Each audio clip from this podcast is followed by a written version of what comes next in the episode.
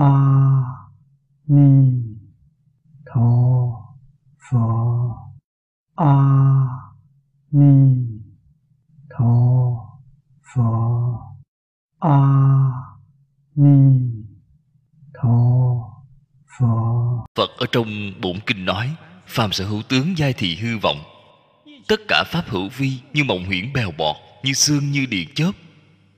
Đây là thực tướng các pháp. Cho nên chân tướng của tất cả pháp, nếu như bạn hiểu rõ rồi, bạn mới biết tại sao Phật dạy bạn vô trụ sanh tâm.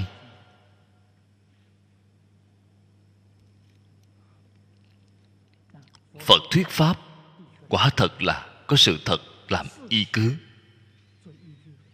không phải tùy tiện nói. Bởi vì chân tướng của tất cả pháp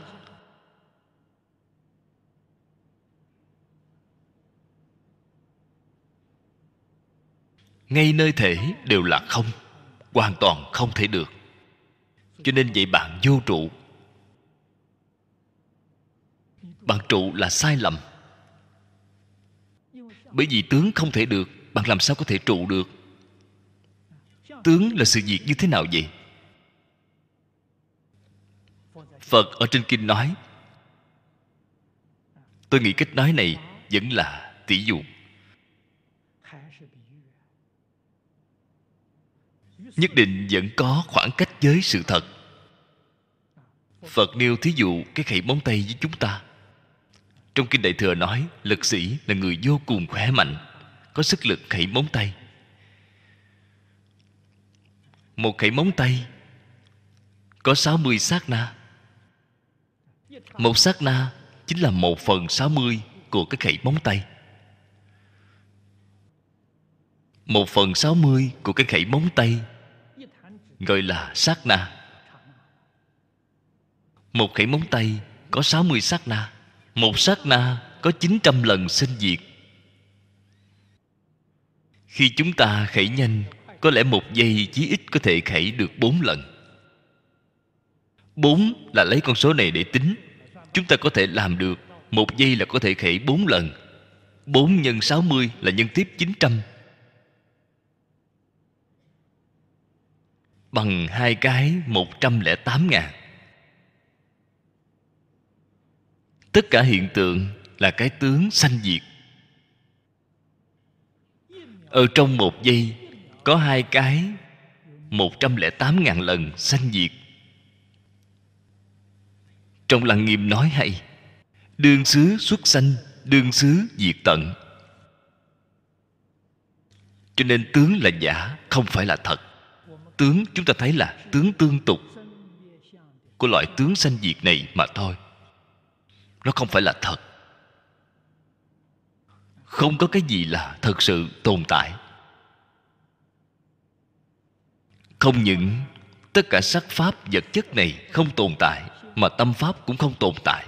Bạn thấy ở trong Bách Pháp nói pháp hữu vi. Pháp hữu vi cái thứ nhất tâm pháp, tâm sở pháp, bất tương ưng hành pháp, sắc pháp. Đây tất cả gọi là pháp hữu vi. Có chín mươi bốn loại lớn. Hữu vi là có sanh có diệt, chính là sát na chín trăm lần sanh diệt. Đây là tướng tương tục. Thật sự là hoàn toàn không thể được, đương thể giai không. Nếu bạn trụ là sai rồi. Cho nên nói với bạn, nên không có chỗ trụ. Đó là lời chân thật, là tương ưng với chân tướng sự thật. Tại vì sao bạn sanh tâm vậy? Bởi vì nó, cái tướng này, nó là tướng sanh diệt. Nó sanh diệt là nó không bị dứt, nó biến hóa. Nó là tướng sanh diệt, nhưng mà nó không bị dứt. Nó phải tiếp tục sanh diệt không dứt. Ở trong sanh diệt, nó khởi biến hóa. Duy tâm sở hiện, duy thức sở biến. Bởi vì duy thức sở biến, cho nên bảo bạn sanh tâm. Bạn tâm thiện, nó liền biến thành quả thiện. Bạn tâm ác, nó liền biến thành quả ác. Cho nên bảo bạn sanh tâm. Tuy sanh tâm, lại phải vô trụ, thì mới tương ưng với chân tướng. Vậy tương ưng với chân tướng, sinh tâm hữu trụ, thì không phải chân tướng. Vô trụ không sanh tâm cũng không phải chân tướng. Nhất định là sanh tâm vô trụ, vô trụ sanh tâm, đó là thực tướng. Nếu như bạn khế nhập vô trụ sanh tâm, hai mà không hai, thì thực tướng đó đã hiện tiền rồi. Thực tướng hiện tiền chính là tự tánh hiện tiền. Tông môn gọi là minh tâm kiến tánh. Bạn đã kiến tánh rồi. Người niệm Phật nói lý nhất tâm bất loạn, bạn đã chứng được lý nhất tâm bất loạn rồi. Vô trụ và sanh tâm là một, không phải hai. Nếu như nói là hai bên khi không thể trở thành một sự việc, là bạn chưa có kiến tánh, chưa có được nhất tâm. Có thể thấy ra cái sự việc này rồi, hóa ra là một không phải hai, vì là kiến tánh rồi. Cho nên kinh này là chuyên làm rõ thực tướng, trực chỉ bổn tánh. Bổn tánh chính là tự tánh, chân như bổn tánh. Thọ trì chi giả, quả năng trực hạ thừa đương. Y kinh khởi quán, tác sanh phước diệt tội. Kính chứng Bồ Đề, công đức hà khả xưng lượng. Lời này nói rất dễ dàng. Tôi vừa mới đem thực tướng các pháp phân tích cho mọi người. Các vị nhất định sẽ có khái niệm.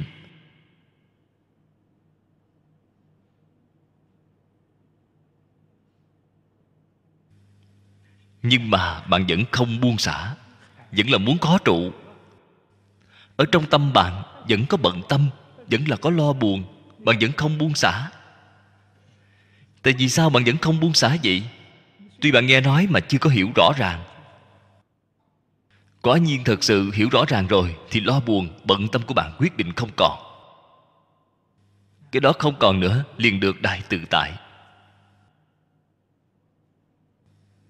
Cái đời sống đó thật sự là vui vẻ hạnh phúc. Ở trong tâm có buồn lo, có bận tâm, bạn làm sao mà vui vẻ cho được? Bạn làm sao không lo buồn? Là vô phương. Hiểu rõ chân tướng sự thật là thấy rõ.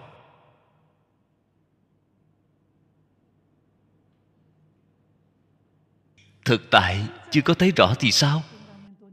Kinh Kim Cang niệm nhiều một chút, không có thời gian niệm toàn bộ kinh thì niệm phàm sở hữu tướng giai thị hư vọng. Niệm nhiều một chút, niệm lâu rồi thật sự thấy là hư vọng rồi thì bạn sẽ buông xả thôi. Hoặc giả niệm bốn câu kệ sau cùng này: tất cả pháp hữu vi như mộng huyễn bèo bọt, như xương như điện chớp, nên quán sát như thế cũng được. Khi thường xuyên niệm có thể giúp bạn thấy rõ, có thể giúp bạn hiểu rõ chân tướng sự thật. Thật sự hiểu rõ, bạn tự nhiên liền buông xả.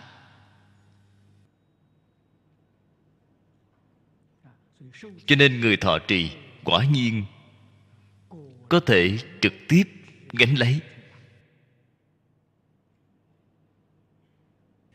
Thật sự thấy rõ rồi, thật sự buông xả rồi, chính là ngay đó nhận lấy. Y kinh khởi quán, dựa vào bộ kinh này nói đạo lý, nói chân tướng sự thật, đem cái quan niệm sai lầm này đổi trở lại. Cái khởi quán này chính là đem cái sai lầm, quan niệm cũ sai lầm trước đây đổi trở lại. Tắc sanh phước diệt tội, đương nhiên tội gì cũng diệt sạch. Tội khởi từ tâm, đem tâm sám. Tâm gì có tội vậy? Tâm vọng tưởng là có tội. Hay nói cách khác, ở trong tâm bạn có ý nghĩ là có tội, có niệm là có tội.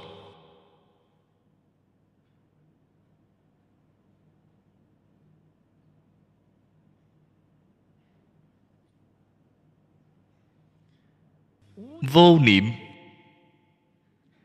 cũng có tội. Cái sự việc này là phiền phức rồi. Vì sao vậy? Có niệm bạn trụ vào có, Vô niệm bạn trụ vào không. Trụ vào không, trụ vào có đều có tội, đều không thể giải quyết vấn đề.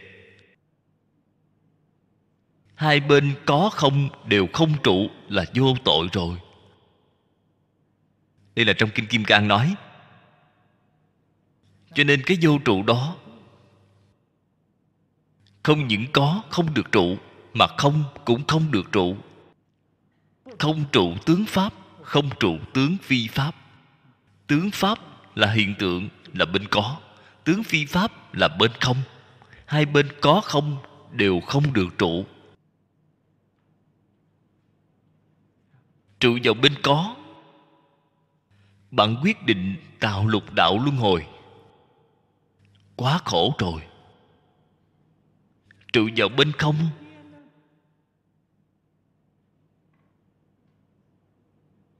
thì bạn đi về cõi trời vô tưởng, trời tứ thiền để đầu thai. Trời vô tưởng là trời ngoại đạo. Đó là người trụ không đi về nơi đó. Công phu trụ không cao hơn một tầng nữa thì sao? Đi về trời tứ không. Không thể ra khỏi tam giới. Ở trong trời tứ không rất mơ hồ, rất hỗn độn. Định công mất hết rồi, vẫn là phải luân hồi, vẫn là phải đọa lạc. Cho nên hai bên có không đều không được trụ. Tu hành đã đoạn kiến tư phiền não rồi, vẫn là hai bên có không không được trụ. Kiến tư phiền não đoạn rồi, nếu trụ không biến thành Bích Chi Phật, A-la-hán tiểu thừa,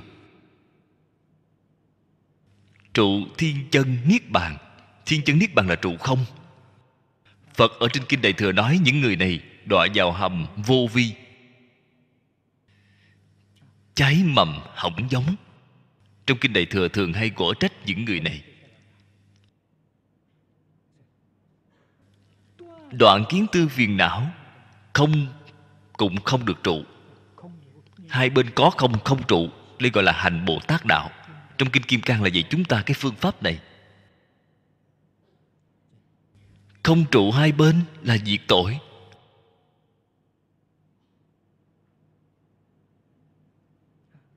Họ lại có thể rộng làm việc bố thí, đó là sanh phước.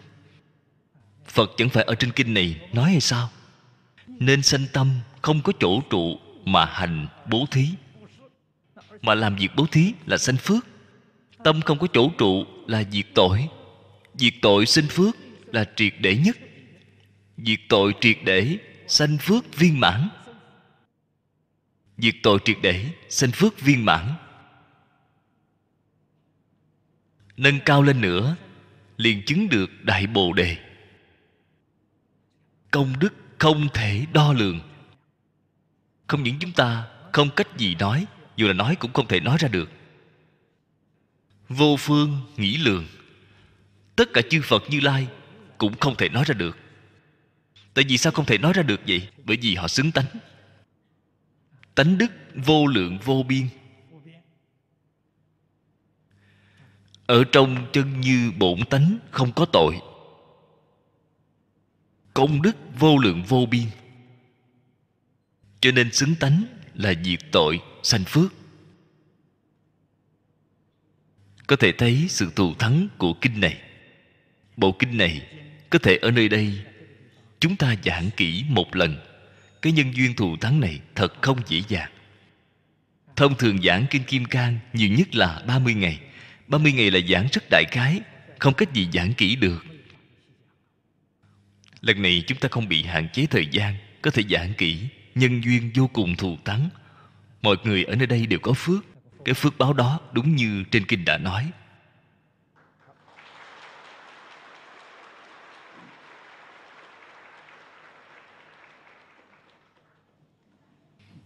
Xin mời mở bản kinh ra. Trang thứ bảy mươi lăm.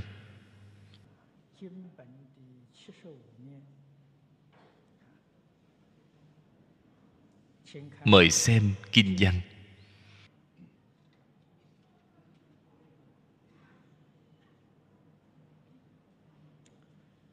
Nhĩ thời tu Bồ Đề bạch Phật ngôn: Thế Tôn, đương hà danh thử kinh, ngã đặng vân hà phụng trì.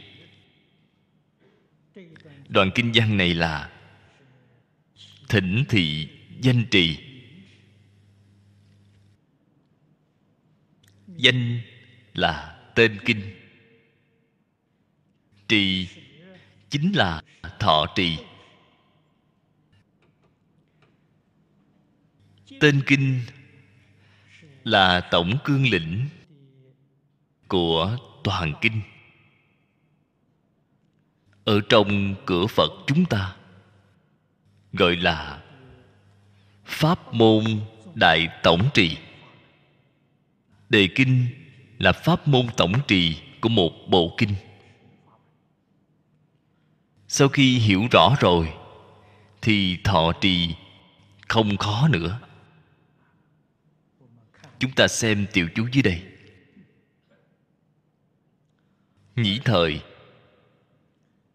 ý hiển lĩnh hội đắc cương yếu thời, tiện đương hành trì, bất dung xảo giải, sở dị giải thời, tức thị hành thời thị giả.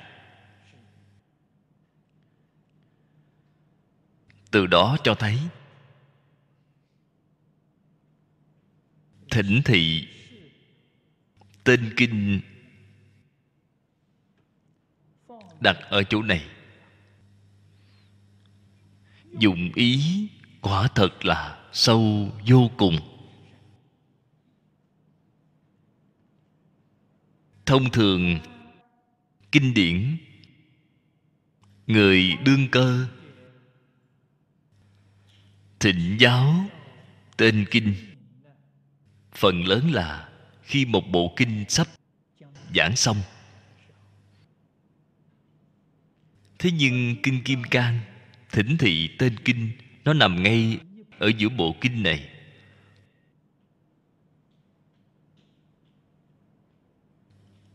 Không giống như những kinh khác. Ở trong đây, ngoài việc dưới đây, chúng ta vẫn phải nói rõ cái lý do này ra. Nói thật ra, điều quan trọng nhất là ở chỗ lúc hiểu, tức là lúc hành. Câu nói này nói hay vô cùng. Hiểu rõ, phải nhanh chóng đi làm. Cái đó không làm thì có lợi ích gì chứ? Hành chính là phải đi làm, không được có mảy may một chút dễ đãi nào. Phải chăm chỉ, phải nỗ lực. Người thế gian nhởn nhơ qua ngày, không biết thời gian chính là mạng sống. Cổ nhân gọi là thời gian là vàng bạc, có vàng cũng không mua được thời gian.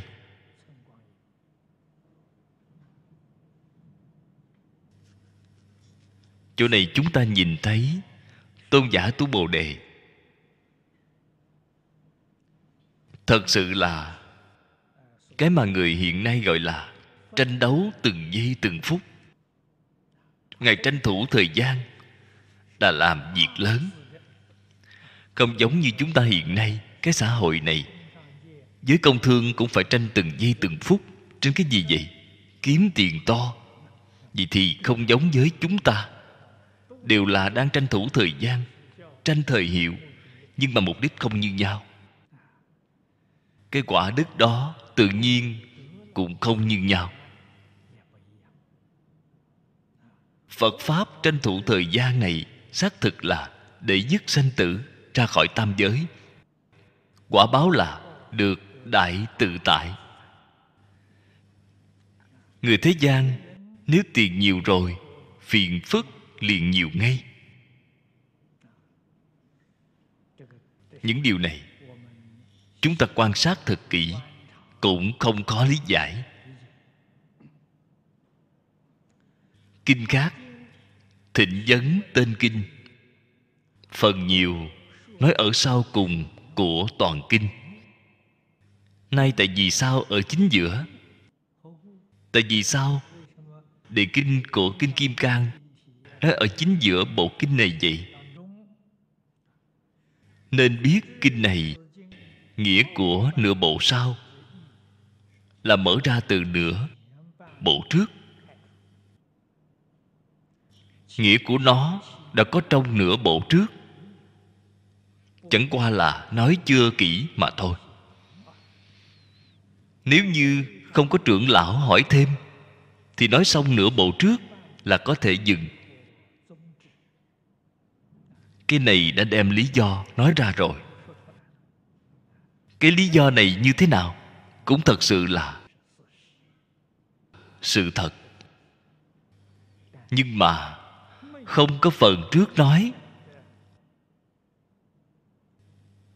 là giải thời tức thị hành thời. Câu nói này xuất hiện khẩn thiết. Nghe rồi, sau khi nghe rõ rồi, thật sự lập tức liền phải làm ngay. Chúng ta mới có thể thật sự được lợi ích. Bổn kinh phân làm hai bộ phận, trên dưới. Hoặc giả chúng ta nói hai bộ phận trước sau cũng được. Hai cái vấn đề mà tôn giả hỏi, đây là chúng ta vừa mở đầu bổn kinh đã nhìn thấy. Câu hỏi của Ngài là thiện nam tử, thiện nữ nhân, người phát tâm A Nậu Đa La Tam Miệu Tam Bồ Đề nên làm sao trụ, làm sao hàng phục tâm kia. Đã hỏi hai cái vấn đề này. Và ở nửa bộ trước thì sao? Thế Tôn quả thực đem hai cái vấn đề này đã trả lời rồi. Cho nên nửa bộ sau, nếu như tôn giả không hỏi, thì Kinh Kim Cang ở nửa bộ trước đã kết thúc rồi. Nếu như kết thúc ở nửa bộ trước, chỗ này đưa ra thỉnh thị trì danh, thì không có khác gì với Kinh Đại Thừa thông thường.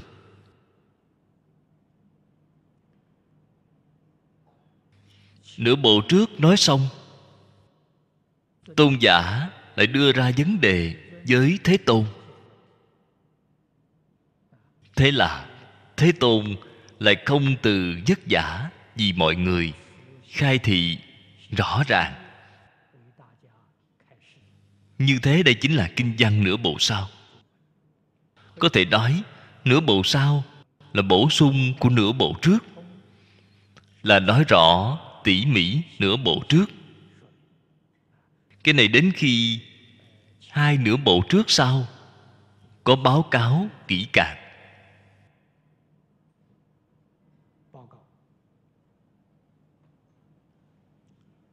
Vì thế ở đây tên kinh tuy giống như nói ở giữa, vẫn không khác với kinh khác. Thỉnh thị trì pháp để tiện cho đại chúng tuân theo. Vì là ý nghĩa chính của Kinh Kim Cang là hiểu rõ rồi. Cách tu như thế nào? Cũng chính là nói làm thế nào đem Kinh Kim Cang dùng vào trong đời sống thường ngày của chúng ta, khiến đời sống của chúng ta biến thành Kim Cang Bát Nhã.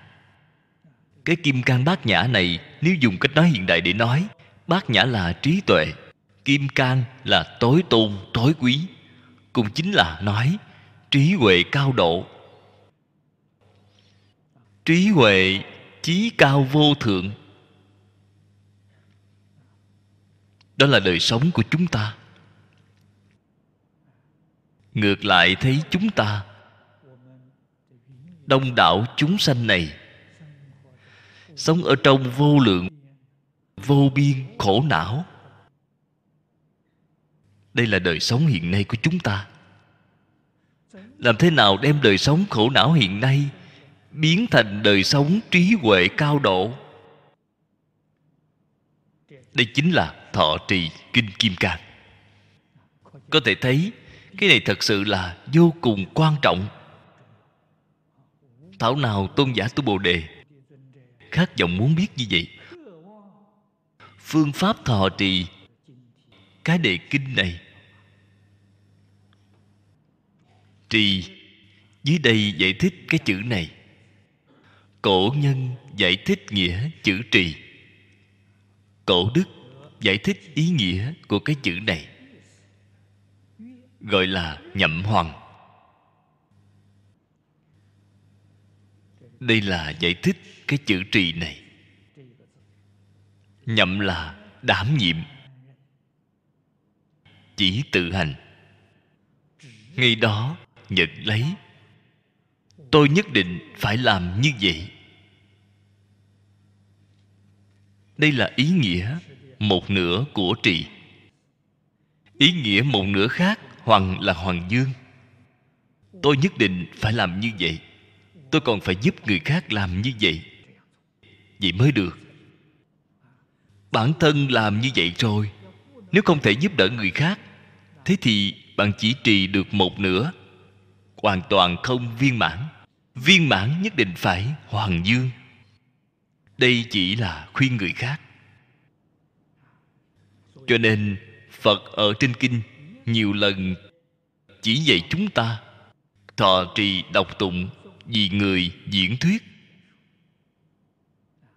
Từ đó cho thấy ý nghĩa của chữ trì này đã bao gồm thọ trì đọc tụng vì người diễn thuyết. Trì kinh như vậy mới được xem là viên mãn.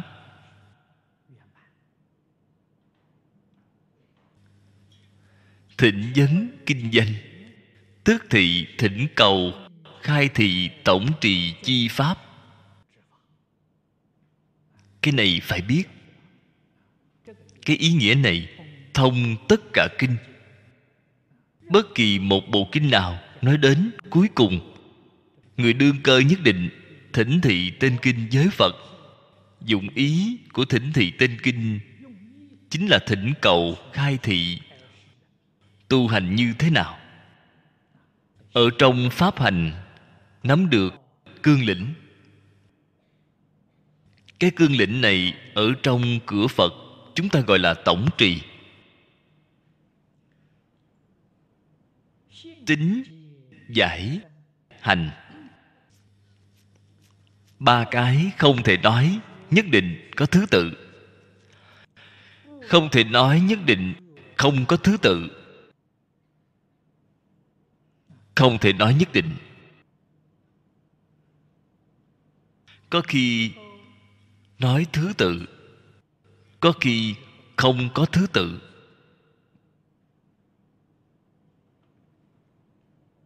Trong Kinh Hoa Nghiêm đã dặn dò rất rõ ràng: hành bố bất ngại viên dung, viên dung bất ngại hành bố. Hành bố chính là thứ tự, có thứ tự. Viên dung chính là không có thứ tự, chính là không thể nói thứ tự. Cách nói này mới viên mãn, mới thật sự được thọ dụng.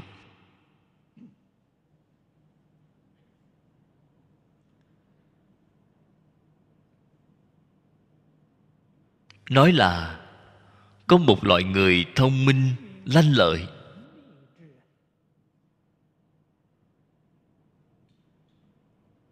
tính giải hành chứng của họ là một sự việc.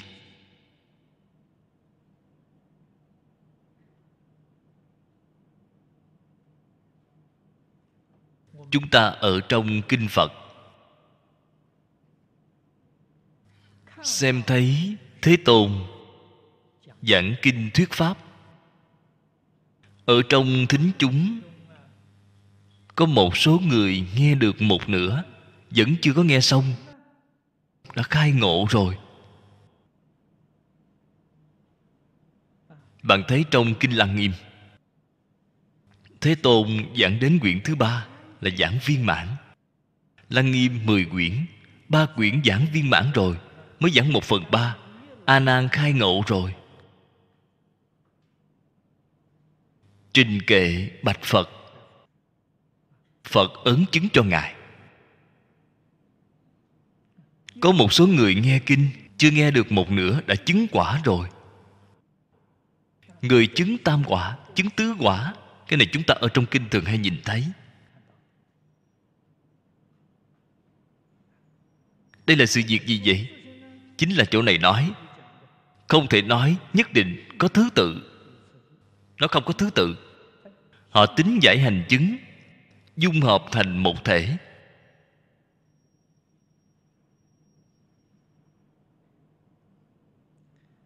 Sự việc này cũng cần nói rõ với các đồng tu. Nếu không nói rõ, nhất định sẽ có hoài nghi.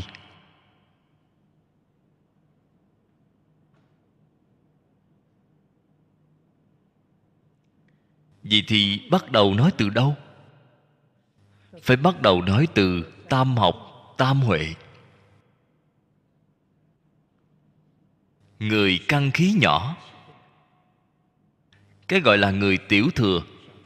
Người căn khí nhỏ, gọi là căn khí nhỏ, tâm lượng nhỏ. Tâm lượng nhỏ, phân biệt chấp trước rất nặng. Người này gọi là căn khí nhỏ. Họ theo thứ lớp tu học. Họ có thứ lớp. Do giới được định, do định khai huệ. Đó là có thứ lớp. Người căn khí lớn, Bồ Tát Đại Thừa, không thể nói thứ lớp. Cho nên cái mà Bồ Tát học gọi là tam huệ. Tam huệ là văn huệ, tư huệ, tu huệ. Văn tư tu tam huệ, ba cái đều gọi là huệ. Các vị phải biết huệ đó là cái huệ nào vậy? Huệ của giới định huệ.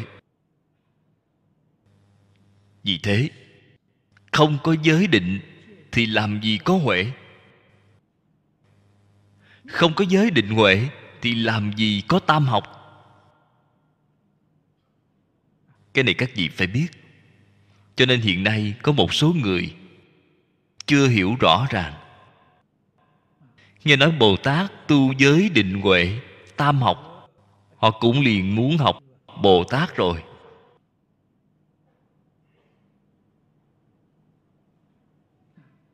Ý nghĩa đích thực của tam học chưa hiểu rõ ràng.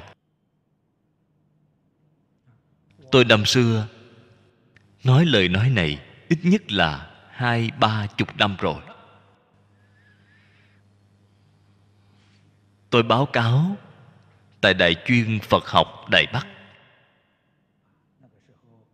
Vào thời đó, tôi đảm nhiệm tổng chủ giảng. Có một vị đồng học, đồng học của Đại học Phụ Nhân, tôi còn nhớ rõ ràng, nhưng đã quên mất tên. Dường như là họ Lâm, tên gì tự nhiên quên mất rồi. Thời gian cũng quá lâu. Trước khi vào lớp, anh ta chạy đến trước mặt tôi. Anh nói: Pháp sư à, con lần sau không đến nghe kinh rồi. Tôi thấy kỳ lạ, liền hỏi tại vì sao. Anh ở trong cái buổi tọa đàm đại chuyên của chúng tôi biểu hiện rất khá mà, xưa nay không vắng mặt. Nghe xong dường như cũng vô cùng hoan hỉ, rất có thọ dụng. Tại vì sao ngày mai không đến nữa rồi? Anh nói: Con nghe kinh đã nghe được hai năm rồi. Vậy là văn huệ, nghe pháp đã nghe được hai năm rồi. Anh ta vừa nói, cái này tôi đã hiểu rõ rồi. Ồ, tôi nói có lẽ anh không đến nghe là về nhà để tu huệ, để suy nghĩ đúng không? Anh ta gật đầu đồng ý. Tôi nói sau khi suy nghĩ rồi, bạn sau đó mới có tu, có đúng không? Anh ta nói đúng vậy, không sai. Tôi hỏi hôm nay buổi giảng này anh có nghe không? Anh ta nói buổi giảng này con muốn nghe. Tôi nói được. Và tôi liền mượn cái cơ hội này, đem cái quan niệm sai lầm này của mọi người điều chỉnh nó lại một chút. Họ cho rằng nghe kinh là văn huệ. Sai rồi. Hỏi thử bạn đã khai huệ chưa? Bạn khai trí huệ rồi, nghe kinh mới là văn huệ. Khi bạn chưa khai trí huệ, bạn nghe kinh không thể nói là văn huệ được. Giới định huệ đều không thể nói được. Đâu phải là văn huệ. Cái này là sai lầm rất lớn. Cho nên Bồ Tát cao hơn A-la-hán. Bồ Tát là Đại Thừa. Phật Pháp Đại Thừa xây dựng trên nền tảng của Tiểu Thừa. Không có Tiểu Thừa làm gì có Đại Thừa. Giống như vậy mà xây nhà, không có tầng phía dưới làm sao có thể có tầng phía trên. Tầng phía trên nhất định xây ở trên tầng phía dưới. Tầng phía dưới đó tu cái gì vậy? Tu giới định huệ. Bạn giới định huệ tam học đều hoàn toàn không có. Bạn muốn xây lầu, các tầng trên không trung vậy làm sao được? Cho nên cái huệ đó là huệ của giới định huệ. Bạn phải đạt được huệ rồi. Bạn thấy do giới được định, do định khai huệ. Huệ này khai rồi. Bồ Tát tu thì sao? Cái giới định đó không bàn rồi, là tu huệ. Cái gì phải biết? Cái phía trên này là bao hàm cái phía dưới. Giới tầng lầu thứ nhất, định là tầng lầu thứ hai, huệ là tầng lầu thứ ba. Nói tầng thứ ba nhất định bao gồm hai tầng phía dưới. Nói tầng thứ nhất không nhất định có tầng thứ hai. Nói tầng thứ hai không nhất định có tầng thứ nhất. Nói tầng thứ ba nhất định có hai tầng phía dưới. Tuy là Bồ Tát tu huệ, nhưng giới định đầy đủ. Nếu họ không đầy đủ, huệ từ đâu mà có vậy?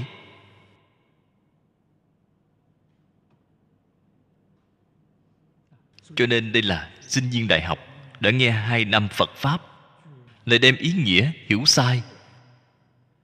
Khó, thật sự là khó.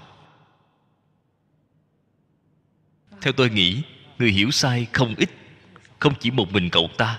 Cậu ta nói ra rồi, người khác vẫn chưa nói ra, đã hiểu sai đi ý của Phật. Trong kệ khai kinh này, nguyện giải Như Lai chân thật nghĩa. Họ là ngộ giải Như Lai chân thật nghĩa, hiểu sai đi nghĩa chân thật của Như Lai. Vậy thì chẳng phải phiền phức sao? Cũng may là anh ta nêu ra rồi. Cho nên tôi đã nói nghe hai năm rồi, không nghe nữa.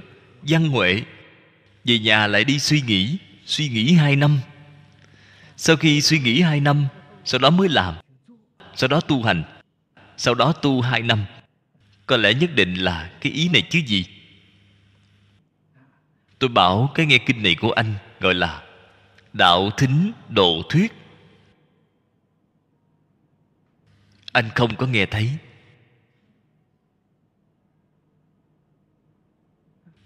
Anh về nhà để tư là nghĩ ngợi lung tung.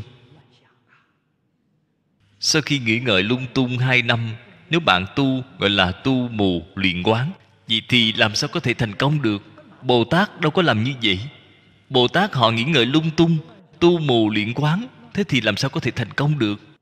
Cho nên anh ta hiểu sai rồi. Văn tư tu tam huệ. Văn là chỉ tiếp xúc, dùng một chữ để đại biểu. Mắt thấy sắc cũng gọi là văn. Tai nghe tiếng, mũi ngửi mùi, thân thể tiếp xúc. Chỉ cần sáu căn tiếp xúc cảnh giới sáu trần, dùng cái chữ văn này. Văn đại biểu tiếp xúc, tư đại biểu biết rõ. Vừa tiếp xúc liền biết rõ, không cần để đến suy nghĩ. Vừa suy nghĩ liền rơi vào trong thức thứ sáu rồi, đâu thể coi là Bồ Tát được. Người tiểu thừa còn chưa đến nổi, Cho nên Phật dùng cái chữ này làm đại biểu. Phàm phu đối với cái sự việc này tương đối sâu một chút, nhất định là suy nghĩ mới hiểu rõ. Cho nên tư đại biểu hiểu rõ, tu đại biểu cái gì vậy? Đại biểu không có sai lầm. Phá mê, đại biểu phá mê. Từ đó cho thấy văn tư tu là một sự việc. Một cái là tiếp xúc, vừa tiếp xúc liền biết ngay, biết chính là không mê. Từ tiếp xúc gọi là văn huệ, từ biết rõ gọi là tư huệ, từ không mê gọi là tu huệ. Có thể thấy văn tư tu là một sự việc, cho nên đều gọi là huệ. Đâu thể đem nó chia thành ba đoạn được. Phân thành ba đoạn là sai rồi. Cho nên đây không thể nói là có thứ tự, không thể nói không có thứ tự. Cái giới định huệ đó là không thể nói không có thứ tự. Văn tư tu không thể nói có thứ tự. Đây mới là Pháp Bồ Tát tu. Bồ Tát hạnh là Phật Pháp cao cấp.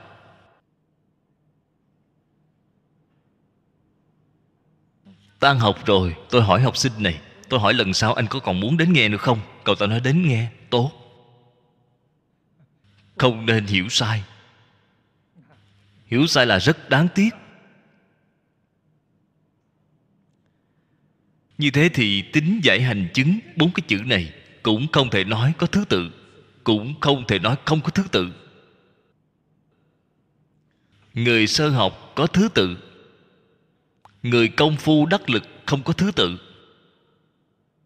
Người công phu đắc lực tính giải hành chứng hợp lại thành một rồi.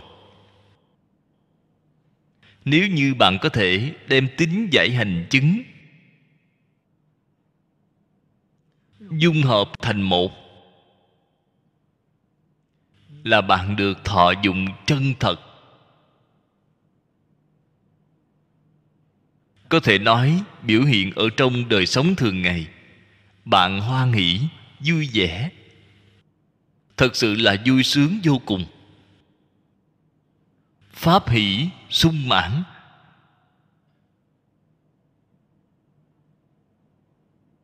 Chính là phần trước chúng ta nói, bạn đã có năng lực đem phiền não vô hạn của phạm phu chuyển biến thành trí huệ cao độ.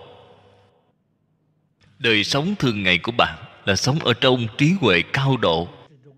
Người đó làm sao không vui vẻ được? Tại vì sao có thể sống ở trong trí huệ cao độ vậy? Tính giải hành chứng hợp nhất rồi. Đây chính là tam huệ của Bồ Tát. Nếu như đem tính giải hành chứng phân thành bốn cái giai đoạn, là bạn chưa có vào cửa, bạn là kẻ ngoài cửa. Bạn không đạt được thọ dụng. Bạn học Phật, học nhiều đi nữa, bạn giảng kinh, giảng đến hoa trời rơi rụng, đời sống của bạn vẫn là khổ não vô biên. Bạn không đạt được pháp hỷ, bạn không đạt được thọ dụng. Cho nên nói giai đoạn đầu nhất định là có thứ tự. Công phu đắc lực rồi thì thứ lớp đã tiêu dung rồi, là hòa thành một khối. Đây là phương hướng chúng ta cần biết, cần nỗ lực. Người nhất định có đủ tín tâm, sau đó nghiên cứu Phật Pháp. Đối với Phật Pháp, nếu như không có tín tâm thì bạn sẽ không thể rất chăm chỉ, rất nỗ lực đi nghiên cứu. Nhất định sanh khởi tín tâm đối với Phật Pháp. Tín tâm rất khó sanh khởi. Cái này là rất ư là thật. Tín tâm rất khó. Đương nhiên, sự sanh khởi của tín tâm cũng cần phải có điều kiện. Người hiện nay nói điều kiện, trong Phật Pháp nói nhân duyên. Nhân duyên chính là chúng ta hiện nay gọi là điều kiện. Điều kiện rất nhiều, rất phức tạp. Cái quan trọng nhất là thiện căn của chính mình. Bản thân không có thiện căn, gặp được ngoại duyên thù thắng cũng không có công dụng. Bản thân nhất định có thiện căn, lại gặp được thiện duyên, thế là cái tín tâm này mới có thể sanh khởi. Hiểu rõ sự thù thắng của Phật Pháp, hiểu rõ công đức lợi ích của Phật Pháp, cái tín tâm này mới có thể sanh khởi. Sanh khởi tín tâm nhất định là rất chăm chỉ, rất nỗ lực tu học. Tu học nhất định có thể đạt được thọ dụng. Đạt được thọ dụng thì cái tín tâm đó sẽ càng kiên cố. Nếm được vị đạo rồi, lợi ích đạt được rồi, có thể thấy cái này không là giả, đây là chân thật. Tín tâm, nguyện tâm của bạn càng ngày càng kiên cố,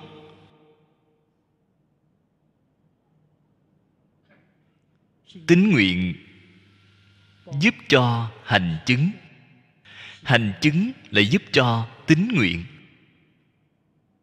phụ trợ cho nhau, cùng nhau tăng trưởng.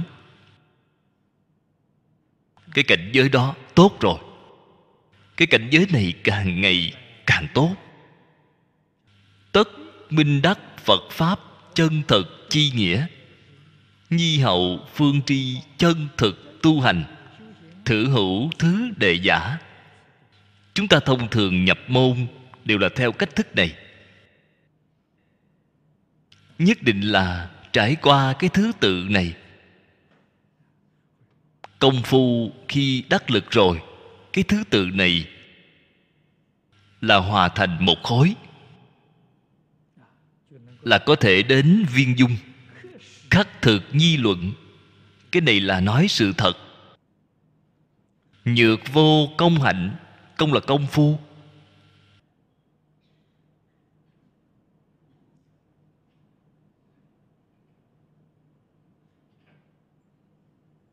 Chữ hạnh này đọc thanh khứ,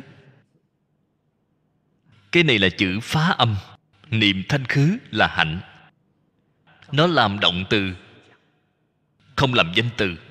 Nó làm động từ, đọc hạnh là làm động từ. Là gì vậy? Hành vi đời sống. Công phu ở trong hành vi đời sống hàng ngày.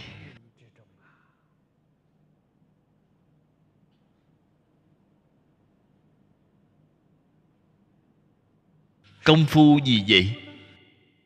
Cái này thông thường mà nói chính là giới, định, huệ.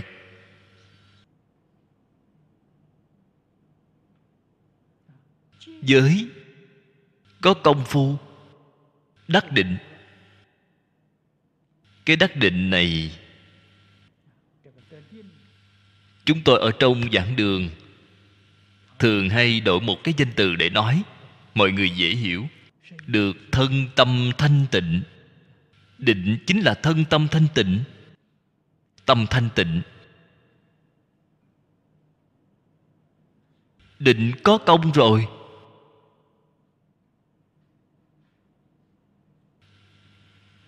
Trí huệ liền hiện tiền ngay. Trí huệ vừa hiện tiền, bạn ở trong đời sống thường ngày, đối nhân xử thế tiếp vật, thậm chí là công việc lớn nhỏ, ở trong đời sống từng ly từng tí, toàn là tam huệ. Sáu căn tiếp xúc cảnh giới sáu trần là trí huệ. Vừa tiếp xúc liền biết rõ, vừa tiếp xúc là bạn không mê, bạn biết xử lý như thế nào, vận dụng như thế nào. Cho nên bạn sống ở trong trí huệ cao độ, Cái này là không giả, phải ở công phu đắc lực. Cho nên hai chữ công hạnh này phải thật rõ ràng. Công là công phu, hạnh là đời sống. Ở trong đời sống thường ngày biểu hiện ra công phu tu học của bạn. Nếu như không có công phu, cũng chính là nói cái mà bạn học hoàn toàn không liên quan gì với đời sống thường ngày của bạn. Thảy đều không dùng được thì chướng sâu huệ cạn, quyết không thể hiểu sâu. Tu Bồ Đề ở bổn kinh nói với Phật Đà, Ngài hiểu sâu nghĩa thú. Câu nói này hiếm có. Tại vì sao Ngài có thể hiểu sâu như vậy? Ngài làm được rồi. Ngài ở trong đời sống thường ngày hoàn toàn thể hội được vô trụ sanh tâm. Vì vậy, Ngài có thể hiểu sâu. Cho nên không thể hiểu sâu thì đương nhiên bạn cũng sẽ rất khó tin sâu. Nhược vô giải hành, tính diệt bất chân. Do thị ngôn chi, tính giải hành. Định yếu đồng thời tịnh tiến. Khởi hữu tiền hậu, thứ đệ chi khả ngôn. Chúng ta ngày nay muốn thành tựu, muốn thành tựu sớm hơn một ngày, có phương pháp hay không vậy? Có. Bạn có thể đem tính giải hành hợp chung lại, đó chính là chứng.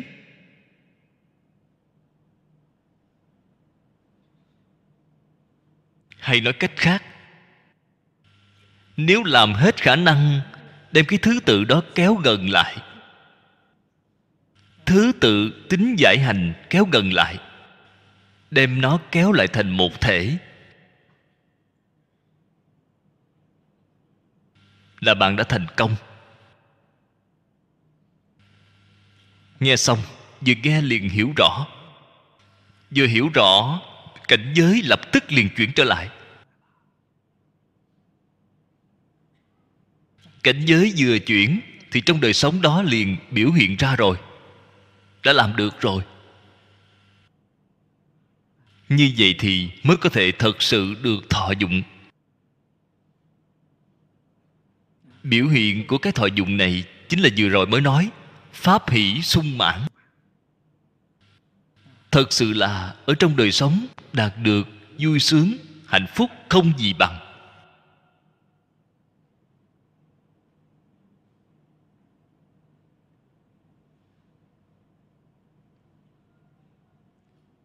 Dưới đây gì chúng ta nói rõ mấy cái thí dụ. Những thí dụ này là cái mà chúng ta thường hay gặp phải.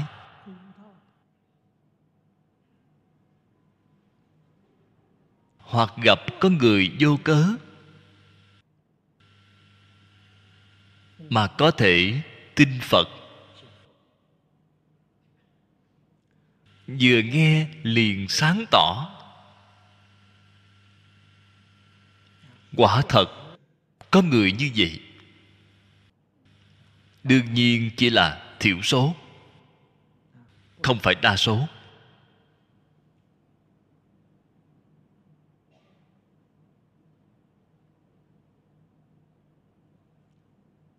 Hoặc giả là thỉnh thoảng, hoặc giả là người khác giảng Phật Pháp cho họ, họ vừa nghe liền hoan hỷ, vừa nghe họ liền có thể tin ngay.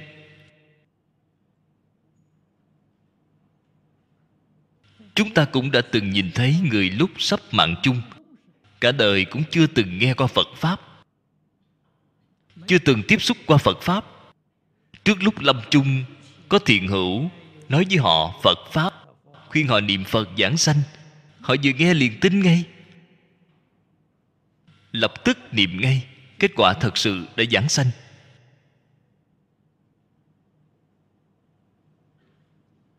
Chúng tôi quả thật đã từng nhìn thấy qua.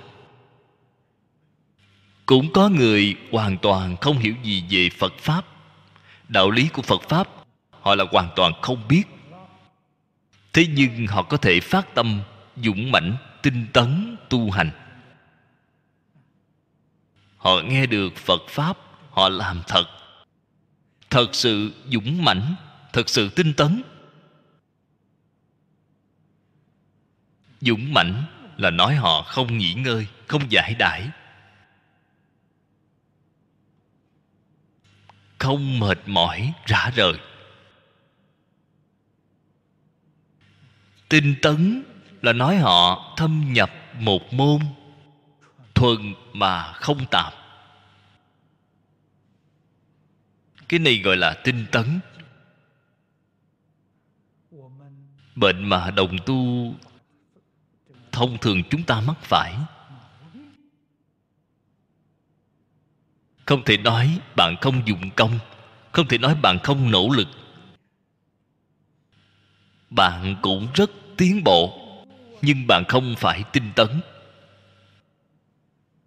Loại tiếng đó của bạn gọi là tạp tiếng, gọi là loạn tiếng. Cho nên bạn không đạt được lợi ích. Bạn làm tạp rồi, làm loạn rồi. Cho nên cái tiếng này, tiến bộ cần chú ý thì phải tinh tấn. Phật Pháp, điều kiêng kỵ nhất là xen tạp.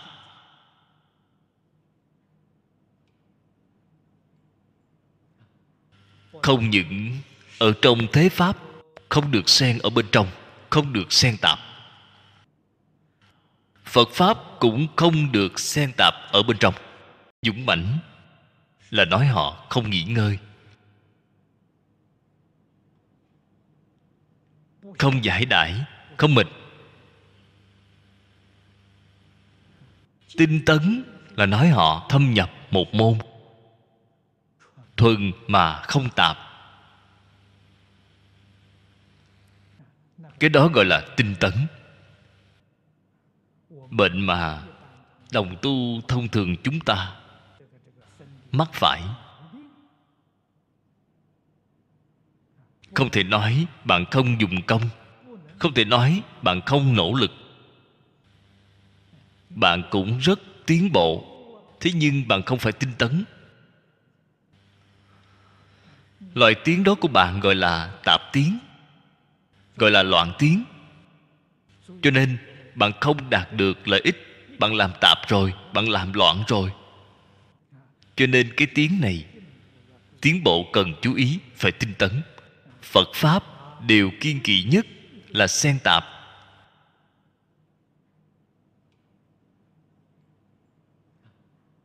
Không những ở trong thế Pháp không được xen ở bên trong, không được xen tạp. Phật cũng không được xen ở trong.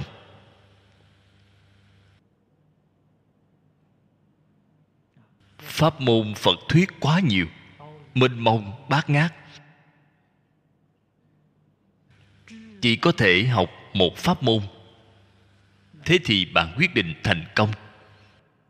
Nếu bạn học hai pháp môn, ba pháp môn, thế thì rất đáng tiếc, khó thành tựu vô cùng. Chúng tôi gặp được một số đồng tu, đại khái cho rằng một môn thấy không thật bảo đảm, hai môn tóm lại là tốt hơn. Chúng tôi khuyên họ niệm Phật, họ vẫn muốn đi tham thiền, thiền tịnh song tu. Hình như lúc đó tương đối đảm bảo một chút.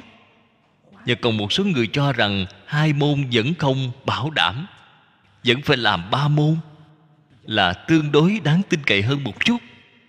Thiền tịnh mật tam tu. Và còn một số người càng tạp hơn nữa, xen tạp quá nhiều. Cái này là cổ đức, là có đề xướng, không sai. Đại sư Vĩnh Minh Diên Thọ là đề xướng thiền tịnh song tu. Bạn nghe thấy rồi, bạn liền muốn học. Thế thì bạn đã sai rồi. Đại sư Vĩnh Minh đề xướng thiền tịnh song tu là nói với ai vậy? Tại vì sao Ngài phải nói như vậy? Bạn phải hiểu rõ ràng cái ý của Ngài.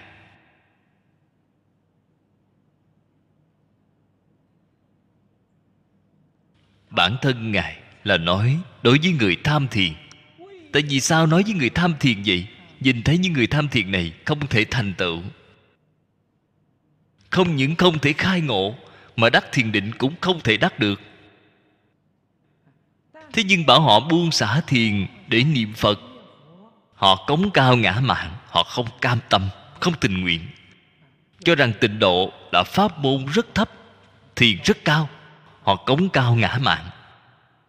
Cho nên Tổ sư Đại Từ Đại Bi phương tiện thiện xảo dạy họ thiền tịnh song tu.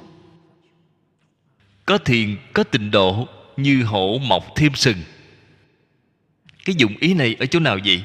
Biết bạn ở đó không có thành công, tương lai bạn ở trên tịnh, trên một nửa này bạn có thể thành công, là cái nỗi khổ tâm như vậy. Bạn nếu là người niệm Phật, Ngài sẽ không khuyên bạn thiền tịnh song tu. Thế chẳng phải đã phá hoại bạn sao? Thế thì chẳng phải là gây phiền phức cho bạn sao? Cho nên các vị nhất định phải hiểu được lời Tổ sư nói là nói với ai. Tại vì sao phải nói như vậy? Nhất định phải làm rõ ràng, làm minh bạch, chúng ta mới chợt nhận ra. Hóa ra đường chúng ta đi là đường chánh, họ là đi lệch đường, nên phải điều chỉnh cho họ, là cái ý này.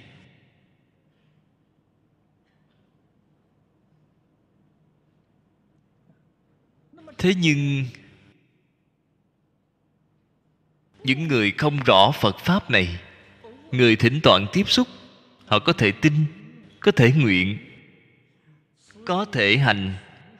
Thử giai túc thế bản hữu công hạnh, kim ngộ nhân duyên toại nhĩ phát hiện phi ngẫu nhiên giả. Chúng ta nhìn thấy dường như ngẫu nhiên, thật ra không ngẫu nhiên. Đây là thiện căn nhiều đời nhiều kiếp của họ, trong đời quá khứ. Cho nên vừa tiếp xúc, thiện căn của họ liền phát hiện.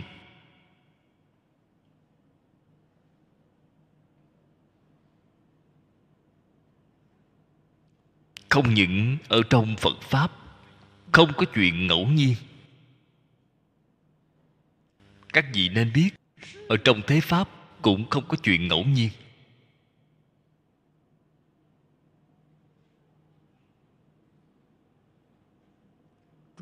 Các vị nếu đọc Liễu Phạm Tứ Huấn là biết ngay. Liễu Phạm Tứ Huấn trước đây tôi đã giảng rất nhiều lần. Hiện nay đã viết ra từ ban ghi âm, soạn thành sách. Sách này gần đây đang in. Cái bản đầu tiên này Đài Loan điện thoại nói với tôi, bản đầu tiên in ba dạng năm ngàn cuốn, sau khi in ra sẽ tặng đến nơi đây. Đây là cái bà trước đây nói.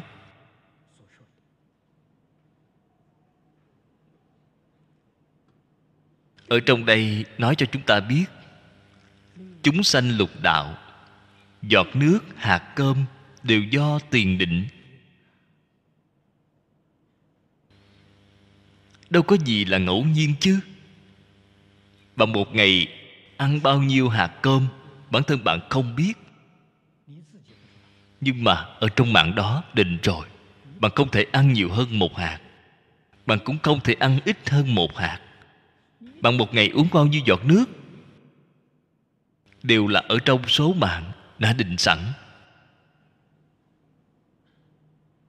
Phàm phu không có cách gì trốn khỏi vận mạng.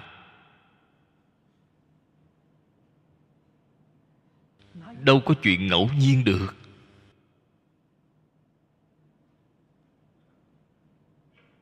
Người thế gian không tin. Tiền do tôi kiếm mà có, tôi có bản lĩnh, kiếm mà có được. Có bản lĩnh rồi, người bản lĩnh lớn hơn bạn nhiều lắm. Tại vì sao họ kiếm không ra vậy? Ở trong mạng họ không có tiền, muốn kiếm cũng kiếm không được. Ở trong bạn có thì không kiếm nó cũng đến.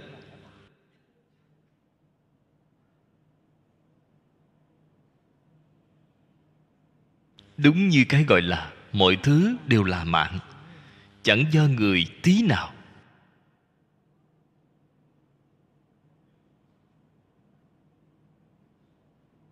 Vận mệnh từ đâu mà có vậy? Là ở trong nhân quả, trong đời quá khứ mà có.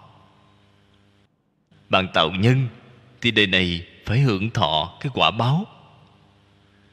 Chúng ta hiện nay, cái mà đời này tạo tác, cái tạo nhân này sẽ biến thành quả báo của đời sau.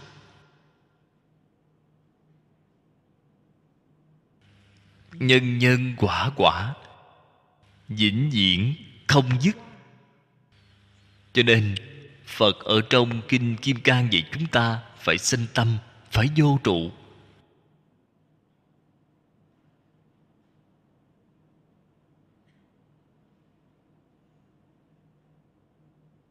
Sanh tâm vô trụ, vô trụ sanh tâm, vậy mới hoàn toàn tương ưng với chân tướng sự thật.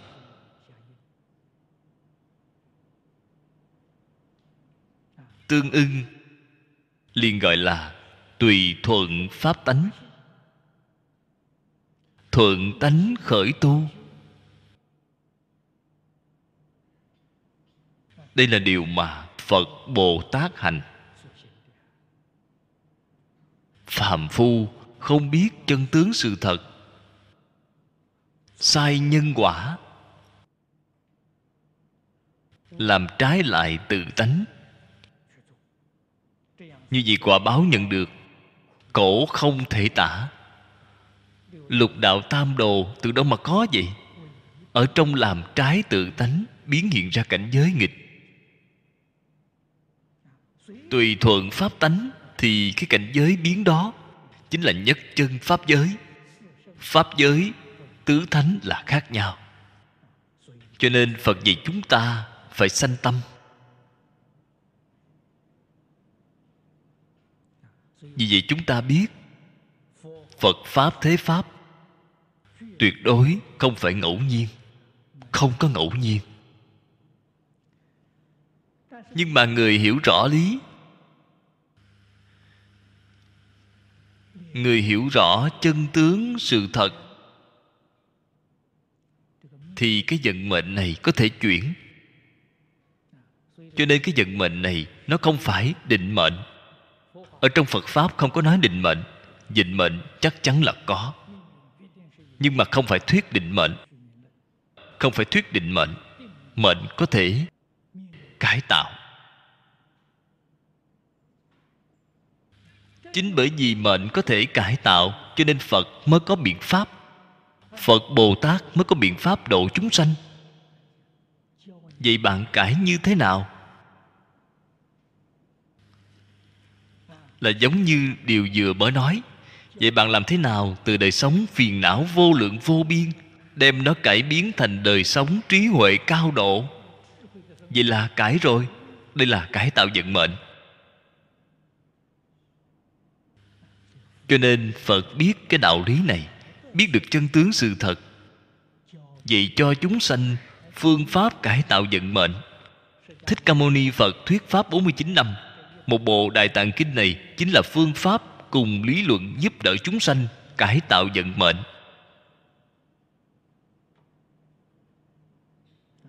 Giúp đỡ chúng sanh phá mê khai ngộ. Giúp đỡ chúng sanh chuyển phiền não thành Bồ Đề. Giúp đỡ chúng sanh chuyển sanh tử thành Niết Bàn.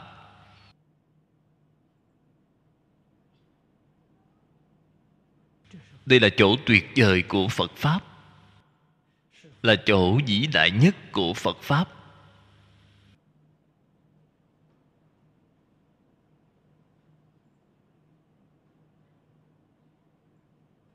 Những đạo lý, chân tướng sự thật này đều cần phải sáng tỏ, cần phải làm được chân thật như Pháp, mới gọi là hành.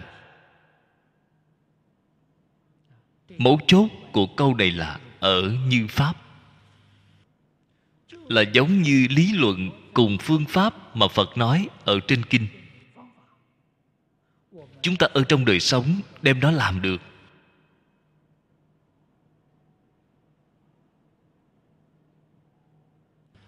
Thí dụ rõ rệt nhất, Phật dạy chúng ta vô trụ, chúng ta phải đem nó làm được.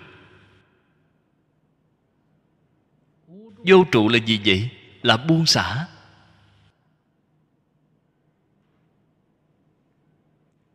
Đem biết bao nhiêu vọng tưởng,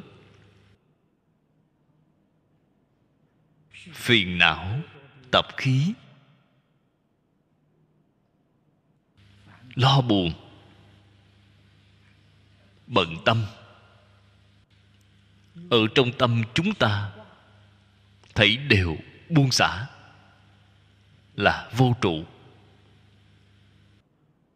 Khôi phục về tâm địa thanh tịnh. Ở trong tâm những thứ lộn xộn lung tung này thấy đều buông xả rồi, tâm thanh tịnh này liền hiện tiền. Tâm thanh tịnh là chân tâm. Xen tạp những vọng tưởng tạp niệm này thì cái tâm đó liền gọi là vọng tâm. Cho nên vọng tâm vẫn là chân tâm. Chân tâm xen tạp một số vọng niệm, trong Hoa Nghiêm gọi là vọng tưởng chấp trước. Tất cả mọi thứ xen tạp, đem nó quy nạp phân loại, có thể nói không ngoài hai loại lớn này. Hai loại lớn này chính là ở trong Phật Pháp gọi là hai chướng. Vọng tưởng là sở tri chướng, chấp trước là phiền não chướng. Tóm lại không ngoài hai loại lớn này. Tất cả buông xả rồi, chân tâm liền hiện tiền ngay. Bổn tánh hiện tiền. Bổn tánh chính là chân tâm. Chân tâm chính là bổn tánh. Tại vì sao nói hai cái danh từ vậy? Một cái nói thể, một cái nói dụng. Nói tánh, phần lớn là nói thể. Nói tâm, phần lớn là nói tác dụng. Nó thật ra là một sự việc, không phải hai sự việc. Đây là tại sao phải nói vô trụ.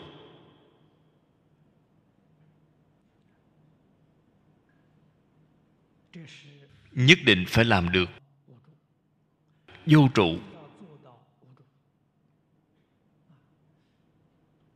Có một số đồng tu nói với tôi: sư phụ à, buông không được. Buông không được. Buông không được cũng cần phải buông xả. Vì sao vậy? Buông không được chính là tạo lục đạo luân hồi. Lục đạo luân hồi từ đâu mà ra vậy? Cái này tôi ở trong kinh nói rất nhiều rồi. Lục đạo luân hồi từ chấp trước mà ra. Bạn có chấp trước là có lục đạo. Mười pháp giới là từ vọng tưởng mà ra. Bạn có vọng tưởng liền có mười pháp giới. Vọng tưởng chấp trước đều không còn nữa thì không những lục đạo không còn, mà mười pháp giới cũng không. Thập pháp giới không có thì bày ra trước mắt là gì vậy? Gọi là nhất chân pháp giới. Các vị nên biết, mười pháp giới không phải là thật, cũng là vọng. Cho nên trên mười pháp giới mới gọi là nhất chân pháp giới. Chư Phật và các Bồ Tát, các ngài trụ ở nhất chân pháp giới, không ở trong mười pháp giới. Ở trong mười pháp giới, cái Phật đó không có gì đặc biệt. Nhất chân pháp giới đó là đặc biệt rồi.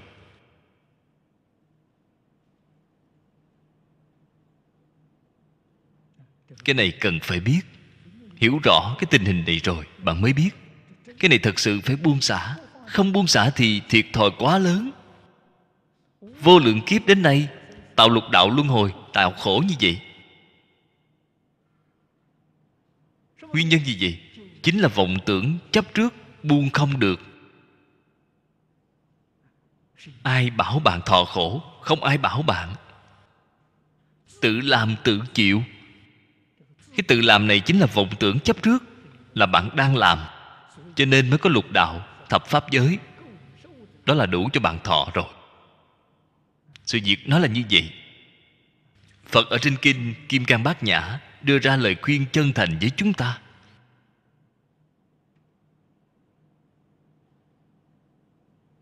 Nói rõ ràng như vậy, minh bạch như vậy.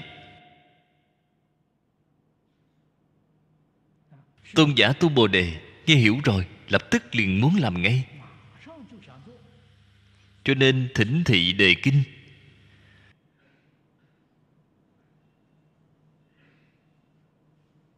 Cho nên nhất định phải làm được chân thật như Pháp. Cái vô trụ sanh tâm này, xin cái tâm gì vậy? Là vì tất cả chúng sanh phục vụ vô điều kiện. Phải sanh cái tâm này. Không được có điều kiện. Có điều kiện không được, là vô điều kiện. Có điều kiện là sao vậy? Lại có trụ rồi. Vô điều kiện chính là vô trụ. Tận tâm tận lực giúp đỡ tất cả chúng sanh, phục vụ xã hội,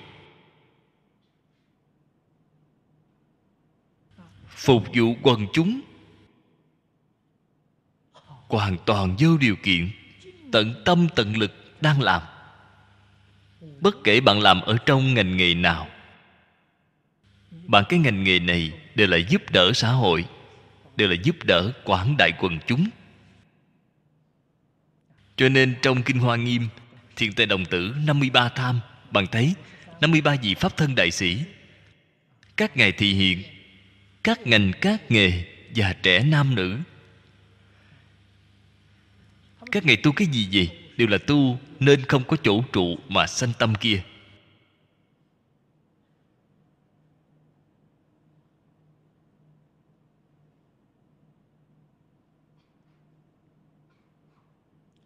Làm ra tấm gương cho chúng ta xem.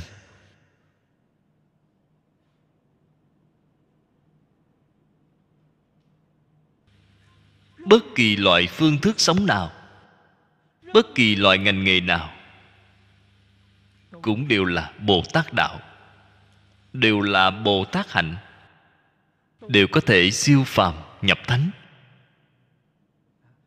Chỉ cần bạn hiểu được cái nguyên tắc này, vô trụ sanh tâm là được rồi.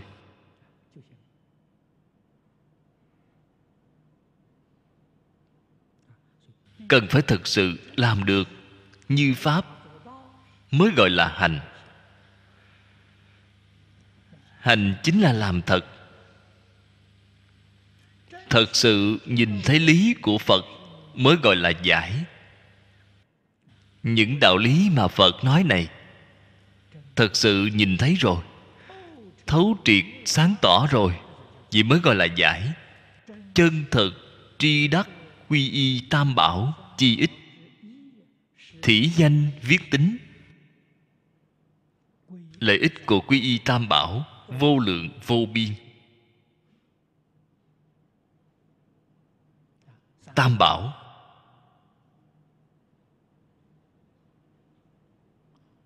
là người dẫn đường,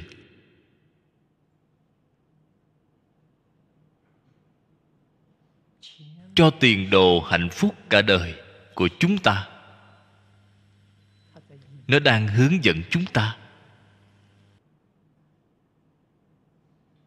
Giác mà không mê, chánh mà không tà, tịnh mà không nhiễm. Giác chánh tịnh là tam bảo. Chúng ta cả đời ở trong mỗi niệm đều phải nương tựa nó. Đây là thông thường nói Phật Pháp Tăng. Phật Pháp Tăng chính là giác chánh tịnh. Phật nghĩa là giác, Pháp là chánh tri chánh kiến, Tăng là thanh tịnh không nhiễm. Đây là chỗ quy y đích thực của chúng ta. Biết lợi ích của giác chánh tịnh mới gọi là tín. Chúng ta ở trong một đời khởi tâm động niệm lời nói việc làm đều không trái lại giác chánh tịnh. Đây mới gọi là tin Phật thật sự. Phàm là việc tận mắt nhìn thấy, đích thân làm được, thì gọi đó là chứng. Chúng ta làm được rồi. Giác chánh tịnh ta làm được rồi, thế thì bạn đã chứng rồi. Giới định huệ bạn làm được rồi, thế thì bạn cũng đã chứng rồi. Ở chỗ nào làm được vậy? Ở trong đời sống thường ngày. Giống như cái mà Thế Tôn ở phần trước bổn kinh đã thị hiện, vào đại thành xá vệ khất thực, đắp y mang bát. Ở trong mỗi một sự việc đều biểu hiện ra giác chánh tịnh viên mãn,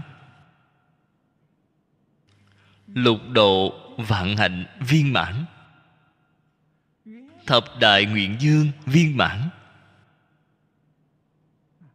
Mỗi một sự việc đều biểu hiện ra viên mãn như vậy. Đó gọi là chứng. Không phải xa rời đời sống mà có sợ chứng gì khác, đó là sai. Không có việc đó.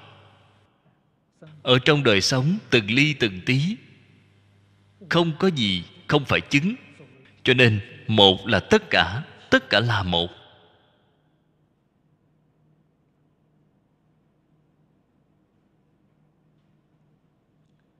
Giải hành làm đến cứu cánh, gọi là chứng đắc cứu cánh. Cái chứng đắc cứu cánh này là thành quả Phật viên mãn rồi. Cái đó gọi là chứng đắc cứu cánh.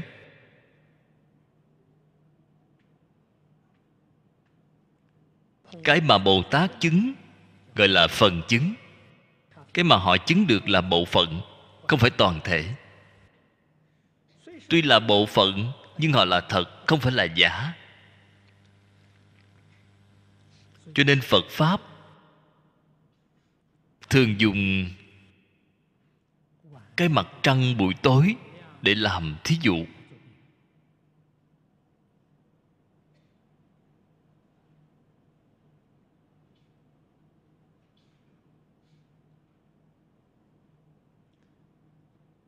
Mồng ba, mồng bốn đã có trăng non. Cái mặt trăng đó đã phát sáng. Mãi cho đến mười bốn, ánh sáng ngày càng lớn, đều gọi là phần chứng. Đến mười lăm, trăng tròn rồi, liền gọi là chứng cứu cánh. Trên quả vị Như Lai viên mãn. Bồ Tát mười bốn giống như là đẳng giác. Bồ Tát mười ba giống như là thập địa. Dùng cái phương pháp này để làm thí dụ. Như thế thì Bồ Tát sơ trụ phá một phẩm vô minh, chứng một phần pháp thân, đại khái là giống như cái trăng non mồng hai, mồng ba vậy. Tuy họ mới là một chút xíu, thế nhưng cái ánh sáng đó thực sự là ánh sáng trăng, không phải là giả, là thật. Cùng với cái mà giác cứu cánh Như Lai chứng là không hai, không khác. Một cái là chứng ít, một cái là chứng được viên mãn. Cho nên gọi là phần chứng, gọi là cứu cánh. Đó là thật, là Phật thật, không phải Phật giả. Minh tâm kiến tánh, kiến tánh thành Phật, là Phật phần chứng. Cái Phật đó là Phật thật, không phải Phật giả. Thấp hơn một cấp bậc so với phần chứng, gọi là tương tự tức Phật. Là tương tự, không phải thật. Cổ nhân cũng rất hiếm có, phương pháp cũng rất khéo léo tài tình, gọi là trăng thứ hai, liệt mục sở kiến. Sao gọi là liệt mục vậy? Chúng ta mắt tốt nhìn mặt trăng. Mặt trăng là một cái. Chúng ta lấy đầu ngón tay dùng sức đè vào mắt thì thấy mặt trăng, thấy thành hai cái rồi. Ở trong hai cái, một cái là trăng thật, một cái là trăng giả, một cái là tương tự, cũng không thể coi nó là giả được, gọi là tương tự. Rất vô cùng giống với cái trăng thật. Liền lấy cái này để thí dụ là tương tự gì? Là sở chứng tương tự. Kém hơn so với tương tự là quán hạnh. Quán hạnh là vừa mới tu. Quán hạnh gì? Dùng cái gì để thí dụ gì? Mặt trăng ở dưới nước là bóng trăng. Bạn thấy ở chỗ nào có nước liền hiện một mặt trăng. Cái bóng trăng đó gọi là quán hạnh gì? Lời thí dụ này cũng rất hay, khiến chúng ta đối với cái thứ tự sâu cạn này của nó có sự hiểu biết đại khái. Quán hạnh là dụng công thật mà vẫn chưa chứng quả.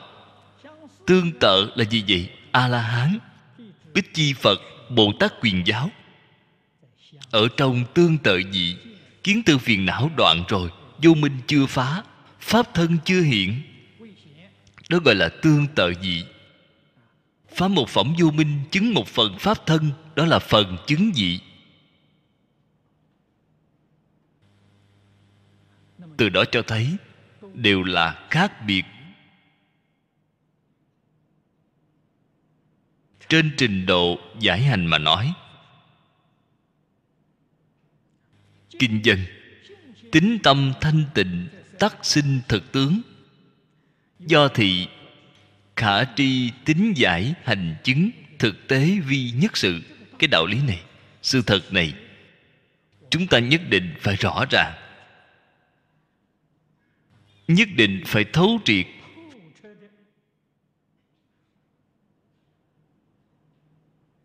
Thì chúng ta ở trong đời sống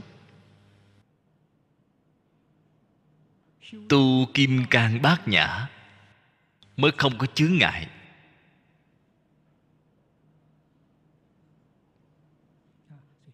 Cho nên tính giải hành chứng quả thật đúng là một sự việc, là giới tam huệ của Bồ Tát. Tôi vừa mới nói là một sự việc.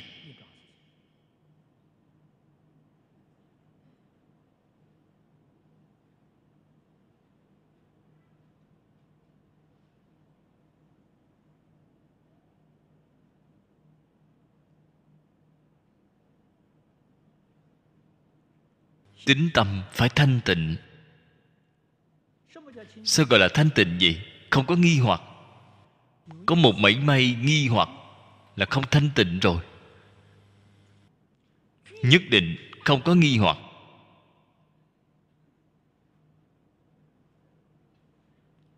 Đối với Phật không có nghi hoặc, là thầy tốt của chúng ta,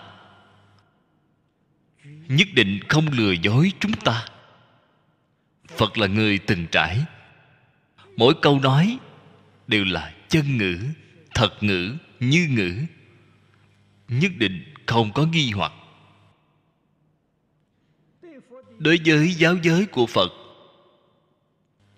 chúng ta lý giải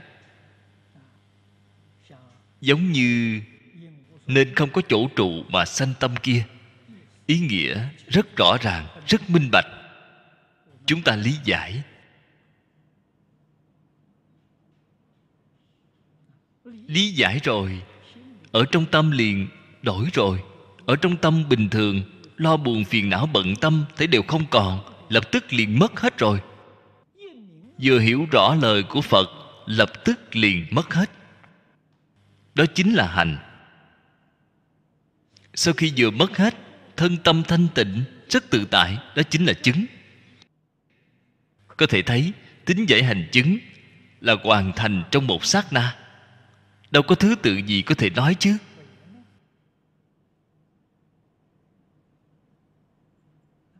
Nếu như bạn thật sự, nếu hiểu rõ rồi, bạn vào giảng đường là phàm phu, trở ra bạn chính là Bồ Tát rồi, không phải phàm phu nữa. Khi bước vào giảng đường, tâm bạn có trụ. Ra khỏi giảng đường, bạn vô trụ, sanh tâm. Bạn chẳng phải biến thành Pháp Thân Đại Sĩ rồi sao? Từ đó cho thấy làm Bồ Tát, làm Phật không khó. Pháp Thân Đại Sĩ chính là Phật phần chứng.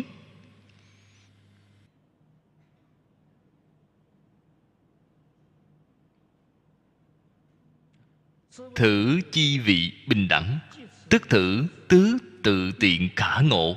Do bình đẳng kiến sai biệt, do sai biệt kiến bình đẳng chi lý. Ở trong Phật Pháp thường nói là sai biệt bình đẳng. Cái đạo lý này bạn đem tam huệ, tam học, tính giải hành chứng, đây gọi là bốn khoa. Nếu bạn thật sự hiểu rõ ràng, hiểu sáng tỏ rồi, cái này tại vì sao gọi là sai biệt, vì sao gọi là bình đẳng, bạn liền biết ngay. Sai biệt cùng bình đẳng là một sự việc. Hay nói cách khác, bạn có vọng tưởng chấp trước là sai biệt, liền vọng tưởng chấp trước liền bình đẳng ngay. Chân tướng như thị.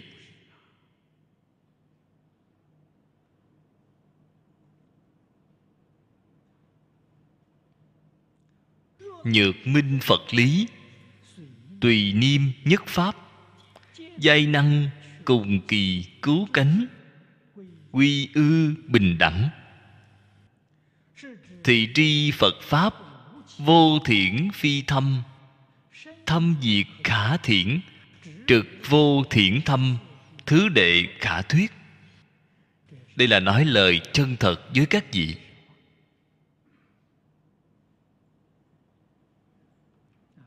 Ở trong Phật Pháp quả thật sự là không có sâu cạn thứ lớp.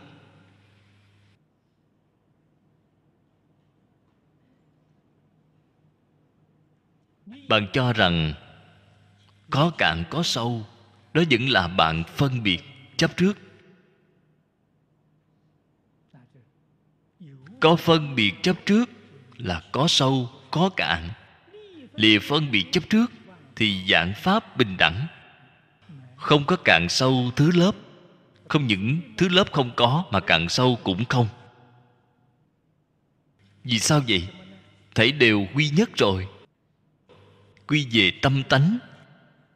Toàn là tự tánh bộc lộ ra. Thế thì làm sao không bình đẳng được? Pháp Pháp đều bình đẳng. Mười Pháp giới y chánh trang nghiêm, thấy đều là bình đẳng, đều là tự tánh biến hiện ra, đều là tự tánh bộc lộ ra.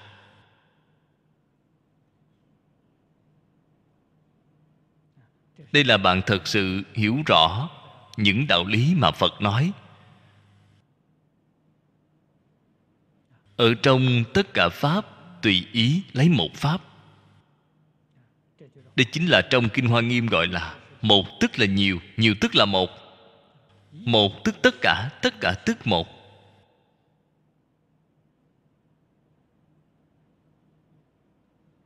Chính là cái ý này. Giai năng cùng kỳ cứu cánh. Cứu cánh là gì vậy? Cứu cánh là tâm tánh. Bất kỳ Pháp nào, nếu bạn quan sát, nghiên cứu thật kỹ, đến cuối cùng đều quay về tự tánh. Tự tánh chính là bình đẳng. Cho nên nói quy về tự tánh. Trong đề kinh của Kinh Vô Lượng Thọ dạy cho chúng ta tổng cương lĩnh tu học. Ở trên đề kinh Kinh Vô Lượng Thọ, cái đề kinh này vô cùng viên mãn.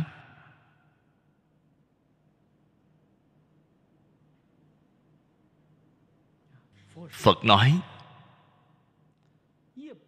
ở trong kinh thông thường là do Thích Ca Mâu Ni Phật nói.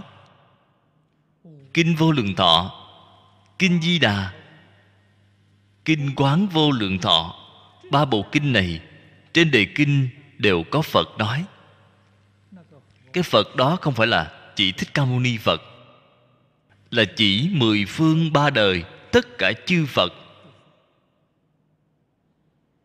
Tất cả chư Phật vì chúng sanh đều nói Kinh Vô Lượng Thọ, đều nói Kinh A Di Đà, đều nói Kinh Quán Vô Lượng Thọ.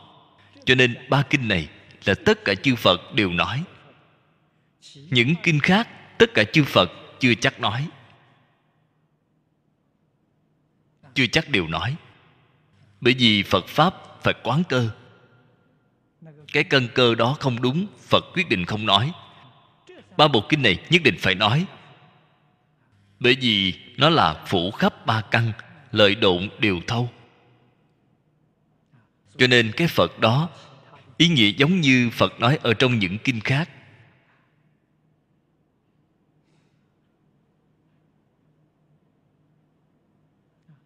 Đại Thừa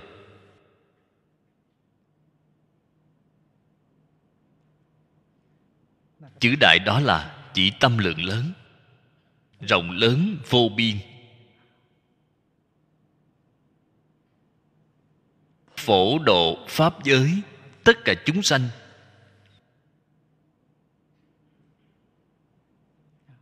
vô lượng thọ trang nghiêm là cái mà chúng ta cầu.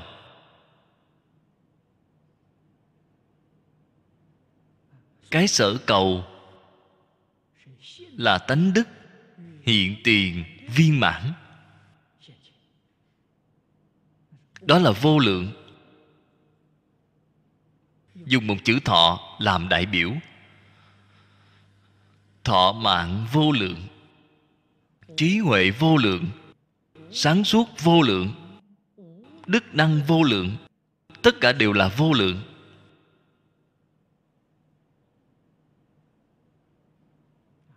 Trang nghiêm là biểu hiện tốt đẹp ở trên sự tướng, đẹp đẽ trang trọng, không có một mảy may khiếm khuyết, gọi là trang nghiêm, là cái sở cầu. Dùng phương pháp gì cầu vậy? Tâm thanh tịnh, tâm bình đẳng, tâm giác, giác mà không mê. Dùng các ba cái phương pháp này cầu. Cho nên thanh tịnh, bình đẳng, giác là đề kinh hướng dẫn tổng cương lĩnh tu hành cho chúng ta. Bạn tu thanh tịnh, bình đẳng, giác, bạn sẽ được đại thừa, vô lượng thọ trang nghiêm. Bạn được cái quả này. Trên đề kinh có nhân, có quả, có lý, có sự, có tánh, có tướng. Cái đề kinh đó là thật sự viên mãn, là cứu cánh viên mãn.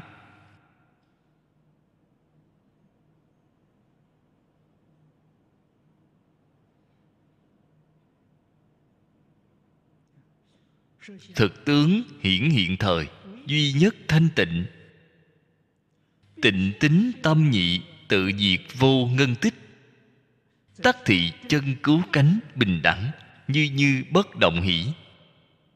Vừa mới nói qua rồi.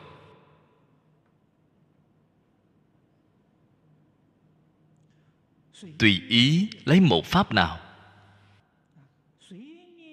cũng cuối cùng rốt cuộc đều quy về pháp tánh, đều quy về cứu cánh bình đẳng.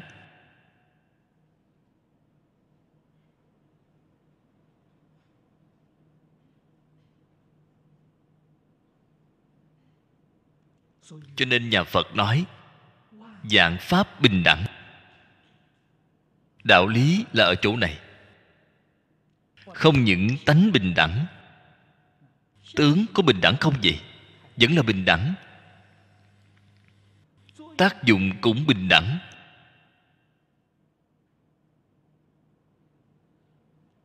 Người bình thường chúng ta không nhìn thấy. Người bình thường nhiều nhất có thể thừa nhận tánh bình đẳng, tướng không bình đẳng.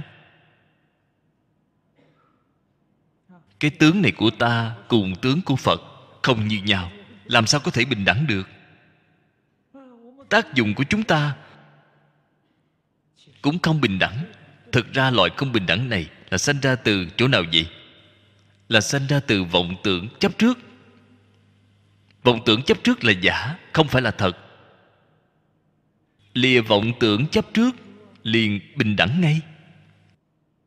Vọng tưởng chấp trước vừa lìa, tướng liền biến đổi ngay. Biến đổi giống như tướng Phật vậy.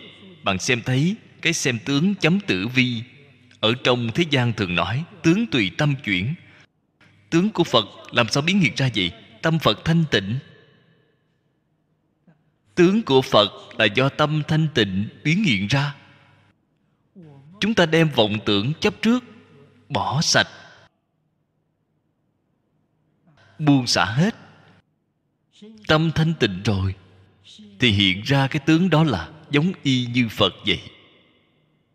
Có thể thấy là bình đẳng.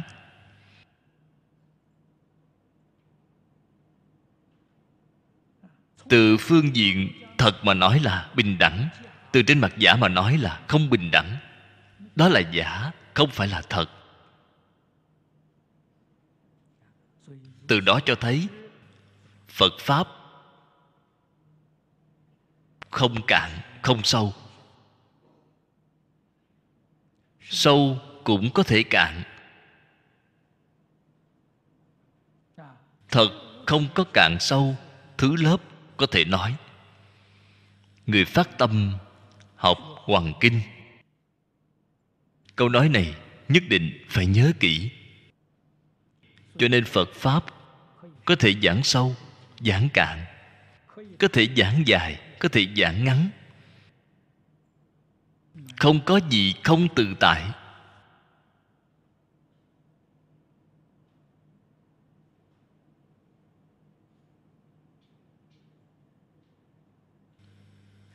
Nhưng mà bạn nhất định phải như giáo tu hành mới được. Nếu bạn không như giáo tu hành, trong kinh gọi là thọ trì đọc tụng, thì bạn sẽ rất khó khi vì người diễn thuyết đạt được viên dung tự tại như vậy. Nhất định tự mình phải gắng sức thực hiện, phải ở trong hành trì chứng thực lý luận cảnh giới mà Phật nói.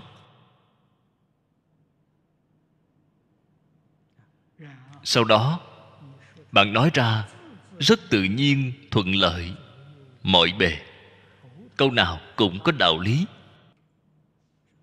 Cho nên không thể thủ trước tướng ấy, mà gọi là tác phi vậy. Trong kinh văn này, ý nghĩa của hai chữ tác phi này chính là vậy. Chúng ta không được phép thủ tướng, không được phép chấp tướng. Thủ trước, thủ chính là phân biệt, trước chính là chấp trước. Ở trong tất cả hiện tượng không được phép phân biệt, không được phép chấp trước. Không những ở trong thế Pháp, chúng ta không nên phân biệt chấp trước. Ở trong Phật Pháp cũng không nên phân biệt chấp trước. Bạn mới có thể thấy được cái đích thực. Vừa rơi vào trong phân biệt chấp trước, bạn nhất định không thể nhìn thấy, không thể nhìn thấy được cái thật tốt. Cái mà bạn thấy là giả. Phật dạy cho chúng ta là lời chân thật, chúng ta phải tin.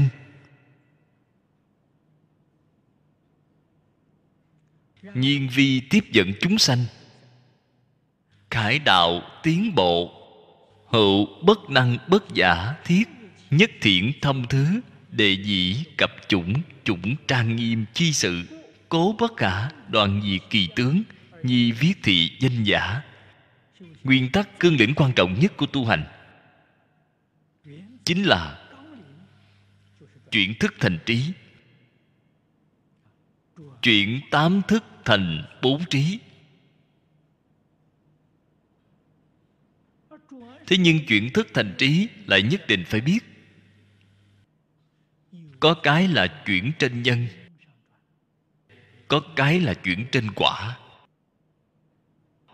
Chuyển trên quả thì chúng ta không cần phải quan tâm, chứng quả tự nhiên chuyển thôi. Điều quan trọng là chuyển trên nhân. Chuyển trên nhân hai loại nào vậy? Sáu bảy là chuyển trên nhân, năm tám là chuyển trên quả. Tiền ngũ thức và A-la-gia là chuyển trên quả.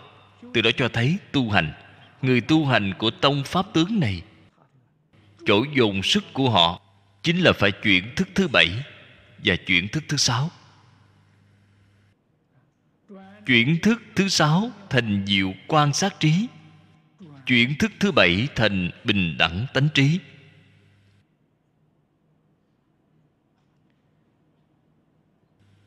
Thức thứ sáu là gì vậy? Là phân biệt. Thức thứ sáu là phân biệt. Thức thứ bảy là gì vậy? Chấp trước.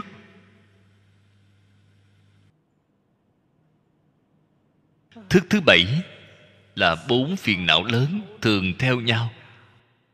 Chấp trước, chấp trước kiên cố.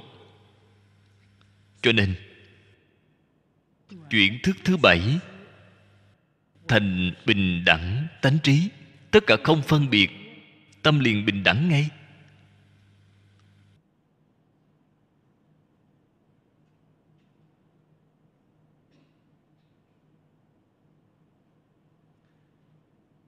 Tất cả không phân biệt thì cái quan sát đó là diệu rồi. Nhìn thấy cái gì vậy? Dạng pháp nhất như. Pháp pháp bình đẳng là diệu quan sát. Cho nên hai thức sáu bảy chính là vọng tưởng chấp trước. Thức thứ sáu là vọng tưởng, thức thứ bảy là chấp trước.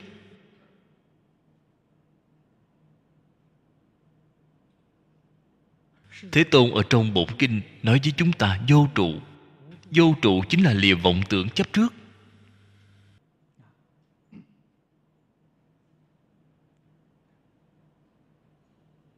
Chúng sanh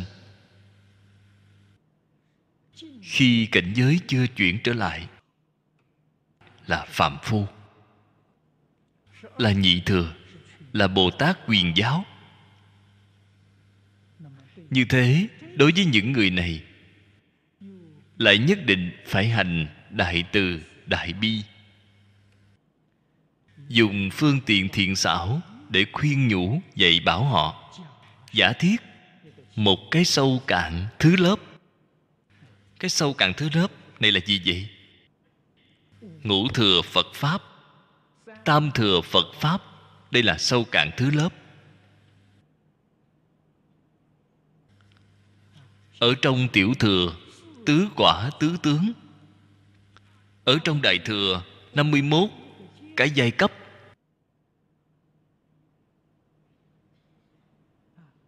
Tính, trụ, hành, hướng. Đây đều là sâu cạn thứ lớp mà Thế Tôn giả thiết. Ở trong quả chứng có đủ thứ trang nghiêm. Đủ thứ trang nghiêm là gì vậy? Tùy tâm sở biến.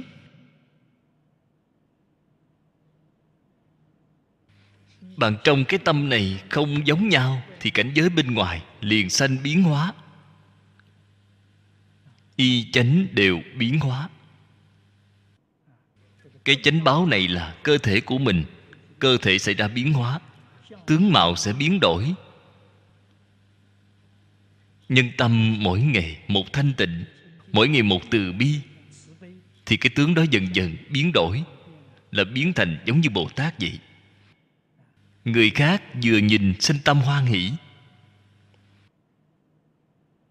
Nếu như mỗi một ngày đố kỵ sân hận, tướng của họ cũng đang biến đổi, dần dần sẽ biến thành Atula, La Sát. Người ta nhìn thấy hải hùng, nhìn thấy liền sợ hãi. Tướng tùy tâm chuyển. Cái thân chánh báo này đang biến đổi thì hoàn cảnh cũng đang biến đổi. Hoàn cảnh là y báo. y báo cũng chuyển theo chánh báo. Cái nơi này người tâm địa đều lương thiện, đều trung hậu vững vàng, thì nơi này không có thiên tai nhân họa. Hoàn cảnh cư trú y báo tốt. Singapore, cái nơi này rất nhiều người ngoại quốc đều tán thán.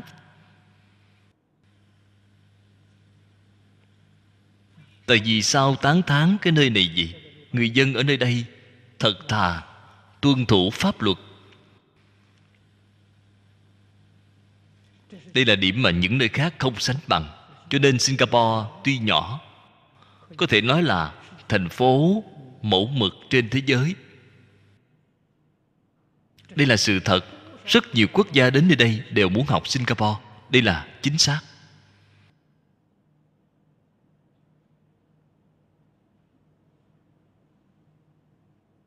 Mỗi người có thể tuân thủ pháp luật thì xã hội này ổn định. Xã hội ổn định mới có thể phồn vinh. Nhân dân mới có thể an cư lạc nghiệp, sống đời sống hạnh phúc, vui sướng.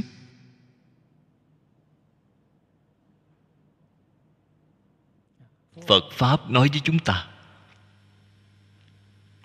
càng sâu hơn cái này.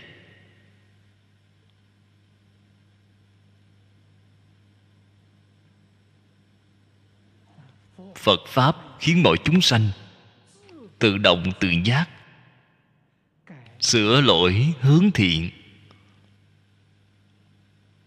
đoạn hoặc chứng chân. Đây lại là chỗ mà Pháp thế gian không thể sánh bằng. Từ đó cho thấy ở trong Phật Pháp nói rất nhiều cạn sâu thứ lớp là giả thiết. Cho nên trên kinh này thường hay có thị danh. Thị danh là biểu hiện rõ ràng, là cái ý này. Vô hữu định pháp, tứ tự thông quán nhất thiết, hội đắc thử nghĩa, đầu đầu thị đạo, tiến đắc thiểu hứa, hoặc bát bát địa, ư thâm nghĩa thú, tự năng lĩnh hội. Bốn cái chữ này nghĩa thú rất sâu, rất rộng. Điều quan trọng là chúng ta có thể thể hội được, quán thông nhất thiết. Không chỉ là Phật Pháp, Phật không có Pháp cố định có thể nói, cũng quán thông tất cả Pháp thế gian. Tất cả Pháp thế gian cũng là không có Pháp cố định. Bạn muốn hỏi tại vì sao không có Pháp cố định? Cái nguyên nhân này chính là ý nghĩ của tất cả chúng sanh. Có chúng sanh nào có ý nghĩ nhất định đâu. Khởi tâm động niệm, thiên biến vạn hóa. Tất cả Pháp từ tâm tưởng sanh. A Di Đà Phật, A Di Đà Phật, A Di